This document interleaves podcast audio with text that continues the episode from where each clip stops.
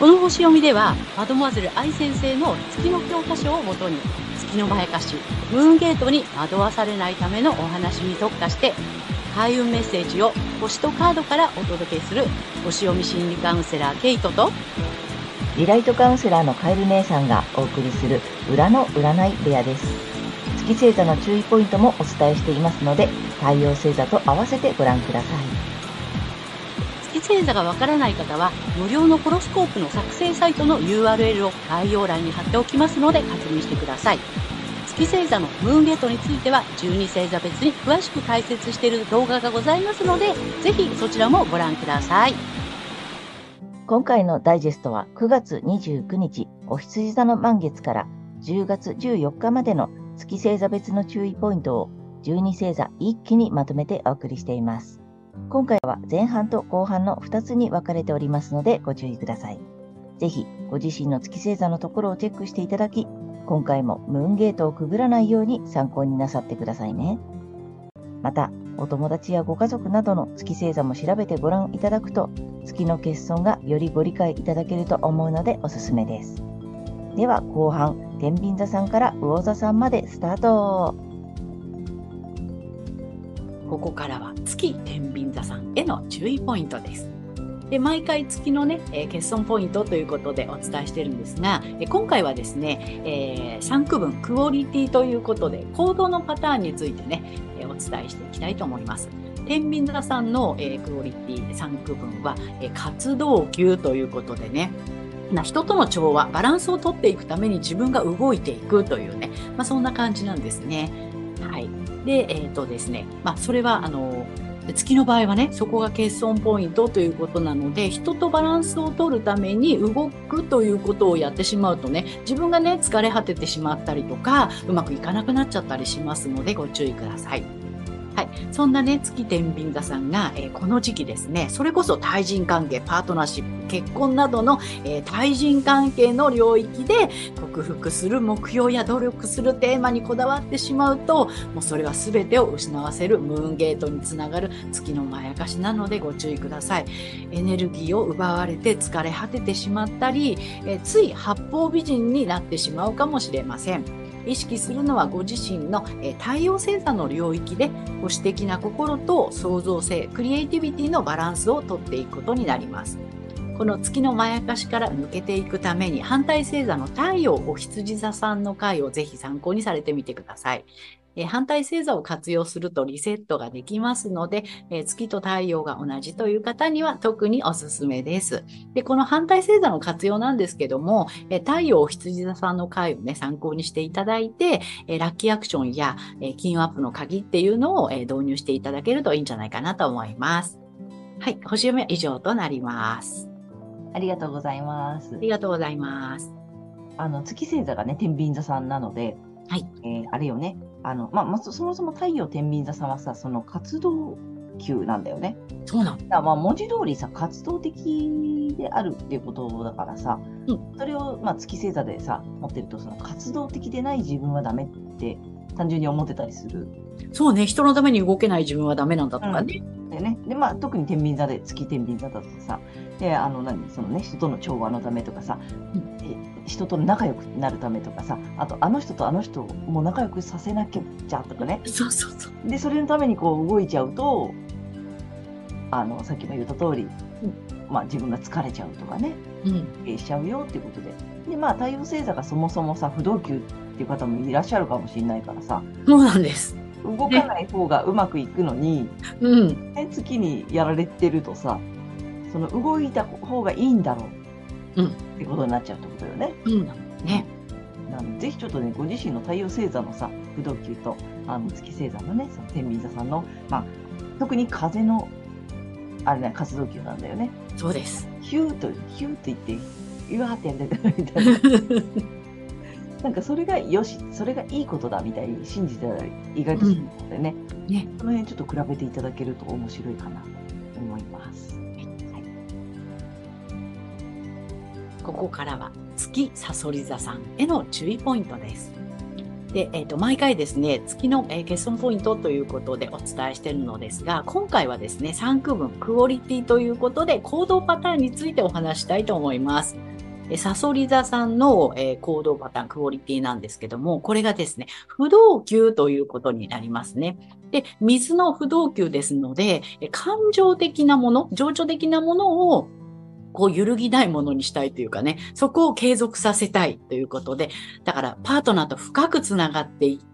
いたいとかね、まあそういったことになるかなと思うんですね。で、そのための、まあ、猜疑心みたいなね、ところになってしまうと思うんですが、えー月の、えーサソリ座さんの場合は、この辺がね、えっ、と、まあ、欠損ポイントということになりますので、えーそういったところにね、えーこだわってしまうと、なかなかね、自分が苦しくなってしまうっていうことになりますので、えーご注意いただけたらと思います。そんな月サソリ座さんがこの時期ですね、えー勤労技能奉仕、健康管理などの働き方、義務と健康の領域で克服する目標や努力するテーマにこだわってしまうかもしれませんが、そちらがですね、すべてを失わせるムーンゲートにつながる月のまやかしですので、えーご注意ください。エネルギーを奪われて疲れてしまったり、それこそ体調がね、不調になってしまうかもしれません。意識するのは、ご自身の太陽星座の領域で、えー保守的な心と創造性、クリエイティビティのバランスをとっていくことになります。この月のね、まやかしから抜けていくためには、えー反対星座の太陽、大牛座さんの回をぜひ参考にされてみてください。反対星座を活用しますとリセットができますので、月と太陽が同じという方には特におすすめです。で、この反対星座の活用についてなんですけども、太陽大志座さんの回をね、見ていただいて、えーまあ、えーラッキーアクションとかね、えー金運アップのポイントっていうのを導入していただけるといいんじゃないかなと思います。はい、星読みは以上となります。ありがとうございますあ。りがとうございます。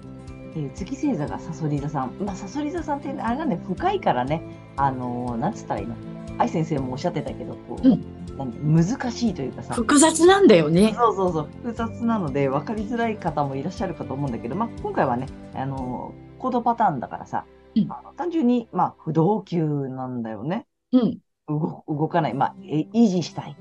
そ安定とかね。う。そう。継続とかね。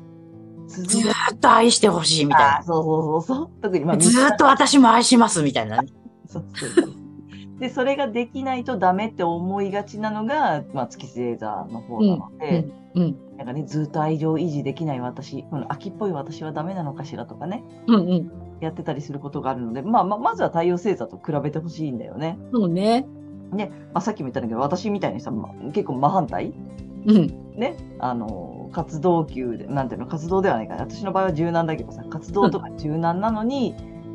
じっくり安定して継続ができない私ダメってやってる方も結構いらっしゃるもんね。そうなんだよね。なので、まずは太陽星座のその3区分と比べていただいて、結構真逆パターン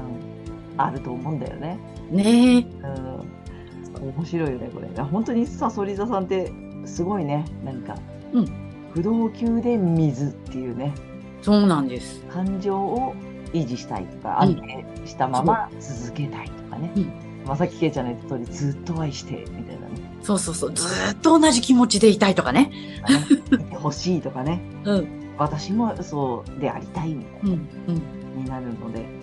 もうまあわ、ある意味分かりやすいね。はっきりしてるからね。うん。そうね。うん。ちょっとね、ぜひご自身の多様性だと見比べていただけたらと思います。はい。ここからは月伊手座さんへの注意ポイントです。で、毎回ですね、月の、えー欠損ポイントということでお伝えしているのですが、今回はですね、えー3区分クオリティということで、行動のパターンについてお話をしていきたいと思います。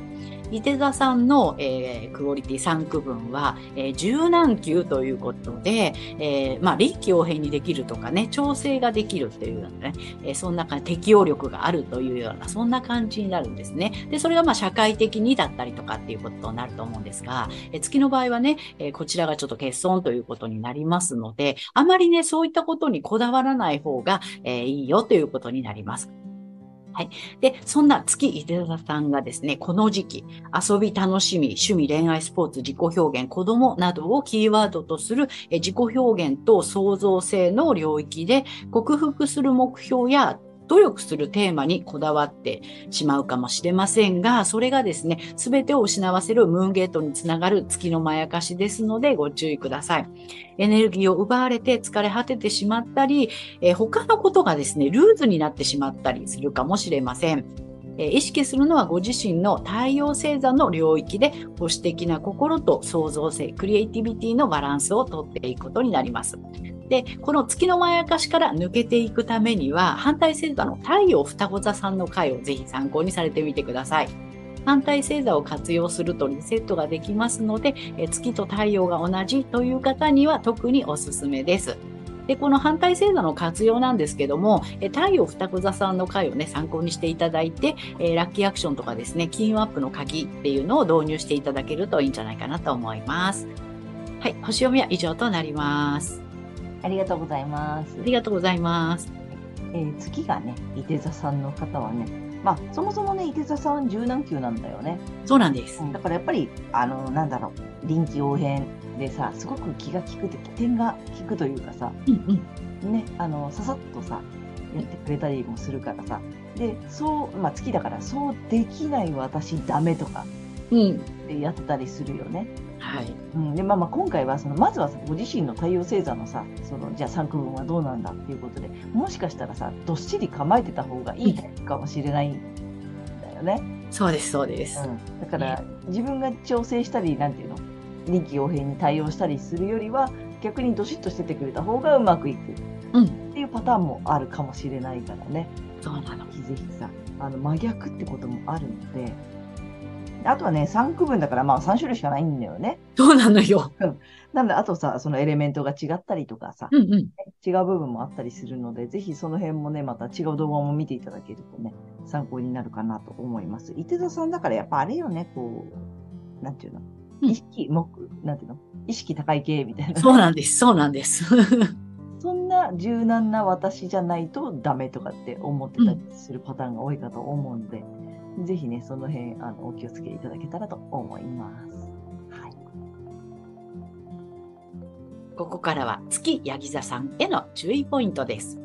で、月の欠損ポイントということで毎回お伝えしているのですが、今回はですね、3区分クオリティということで、行動のパターンについてお話したいと思います。ヤギ座さんの、えー、クオリティ行動パターンは活動級ということで、えー、実際にこうスタートするとか動いていくっていうね、活動的にとか積極的にっていうね、えー、そういう感じなんですね。で、ヤギ座さんは、えー、知の活動級ですので、まあ、実際にね、え、ー、と、まあ、成果だったり、結果のために、えー、スタートしていくとか、動いていくっていうね、まあ、そういう、えー、星座になります。で、え月の場合はね、そこが欠損ということなので、えむやみにね、あの、動かない方が得策ですよという場合がありますので、ご注意ください。はい。そんな月ヤギ座さんがですね、この時期ですね、え心理的な基盤、今、心の拠り所とか安心できる場所の領域で、まあ、これがあったら安心とかね、これだけ達成したら安心というような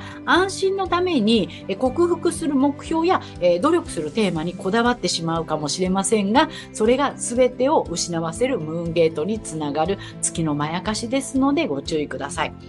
えーエネルギーをね、奪われて疲れてしまったり、つい悲観がちになってしまったり、え、うまくいかなくなったり、してしまうかもしれません。意識するのはご自身の、太陽星座の領域で、え保守的な心と創造性、クリエイティビティのバランスをとっていくことになります。で、この月のまやかしから抜けていくためには、え反対星座の太陽蟹座さんの回をぜひ参考にされてみてください。反対星座を活用するとリセットができますので、月と太陽が同じという方には特におすすめです。はい。で、このね、反対星座の活用についてなんですけども、えー、太陽蟹座さんの回をぜひ参考にされていただいて、ラッキーアクションや金曜アップの鍵などを、えー、導入していただけるといいんじゃないかなと思います。はい。星読みは以上となります。ありがとうございます。ありがとうございます。はいえー、月やギ座さんなのでね、はい。あの、まあ、今までもいろいろとお話ししてきておりますが、はい。まあ、簡単に言うと、この3区分のクオリティで言うと活動級だからさ、やっぱりその活動すること、行動することがすごく、なんていうの、正しいというかさ、うん、当たり前というかさ、って思っているパターンが多いってことだよね。そうです。ね、あの月星座がヤギ座さんの方は結構さそれがいいことであり、うんそうしないことはすごくなんつうのダメだしさ。うん。だから簡単に言うと休めないとかね、そうね。うん。うん、ありがちだよね。ありがちだよね。動いてないと不安になっちゃうってことよね、うんうん。うん、でまああの他の星座さんにもお伝えしてるけどさ太陽星座が全然逆の、ね、例えば不動級とかね。そう。動かない方がうまくいく。どっしり構えた方がうまくいくとかっていうパターンもあるからさ、そうなんね、特に、ね。ね、月ヤギさんはやっぱりそのね成果をこのね何地の地の星座としての成果を出したいそう、積極的に取りに行きたいみたいなね。ね、でそのためにはやっぱり活動しなくちゃいけない、じゃないと不安だみたいにさ月だからなっちゃうってことよね、そうだよね。うん。だから活動していないと不安だって思っちゃうパターンがた多分多いのでうん。その辺ちょっとねぜひ月星座ヤギ座さんは見ていただきたいなと思います。ね。はい。ここからは月水亀座さんへの注意ポイントです。で、え月の欠損ポイントということでね、毎回お伝えしてるんですけども、今回はですね、えークオリティ3区分という、えー行動パターンについてお話ししたいと思います。はい。水亀座さんはですね、え不動級ということで、えー安定させるとか持続させる、維持をするというね、えーそういうことが得意になります。で、えー風の不動級なので、やっぱり思考とかですね、まあ、考え方とかっていうことをね、えしっかり持論を持っているっていう、オリジナリティを持っているみたいなね、そんな感じだと思うんですね。個性という部分にも出てくると思います。で、これ月はですね、そこは欠損ポイントなので、あまりその個性とかね、自分の考え方、持論っていうところに、えこだわりを持つとうまくいかないよっていう感じだと思います。はい。そんな月水亀座さんがですね、この時期月にとらわれると、えー言語、知的好奇心、学習、通信などのコミュニケーションの領域で、えー克服する目標や努力するテーマにこだわってしまうかもしれませんが、えーそれは全てを失わせるムーンゲートにつながる月のまやかしなのでご注意ください。エネルギーを奪われて疲れ果ててしまったり、やりすぎて逸脱してしまうかもしれません。意識するのはご自身の太陽星座の領域で保守的な心と創造性、クリエイティビティのバランスをとっていくことになります。で、えーこの月のまやかしから抜けていくために反対星座の太陽獅子座さんの回をぜひ参考にされてみてください。反対星座を活用しますと、えーリセットができますので、えー月と太陽が同じという方には特におすすめです。で、このね、えー反対星座の活用なんですけども、えっ、と、太陽獅子座さんの回をね、ぜひ参考にしていただいて、えーラッキーアクションや、えー金運アップの鍵などを導入していただけるといいんじゃないかなと思います。はい、星読みは以上となります。ありがとうございます。ありがとうございます。ということでね、えー、と月星座が水亀座さん、さっきも言ってたんだけど、不動級なんだよね。そうなの。まあね、ちょっと意外だなって私は思ったんだけど、ああ、そっかそっか。風のイメージがあるからね。ねうん、風グループだからなとうん思った、うん。まあ、あれよね、やっぱりどっしり構えてるっていうかさ、こう信念みたいなね、そうそうそう あるんだよね。そう。うん。そうそうだまあ、月星座なので、そこがさ、あのまあ、逆だよっていうことなので、あれよね、だから不動級だからさ、逆に太陽星座が全然活動級とかなのにうん、月星座がさ、この月水亀座さんだったらさ、こう本当なら自分から歩み寄った方がいいのに、うんいやいや、頑固にさ、いやいや、なんかちょっとみんなが来てくれるまでとかさ、やりそうなね。そうそう。ね、だからそこの、なんかちょっと、まあ一番見てほしいのは、まずさ、まあ3区分しかないからさ、確率的にはあれかもしれないけど、もしかしたら太陽星座と全く真逆の行動パターンを持ってるかもしれないっていうのを見てほしいよね。そうなんです。うん。で、あの、ほら、月星座だからさ、こっちの方が正しいみたいになっちゃうんだよね。そう、無意識でそう思わされちゃうのよね。そう。なので、そのさ、不動級として動く方がさ、その安定、維持、なんだ、継続とか、ね、継続。そっちの方がいいことだ、みたいになっちゃって、うんまだ秋っぽい私ダメとかね、やってたりするパターンもあるので、まずはね、その辺ちょっと見ていただけたらなと思います。はい。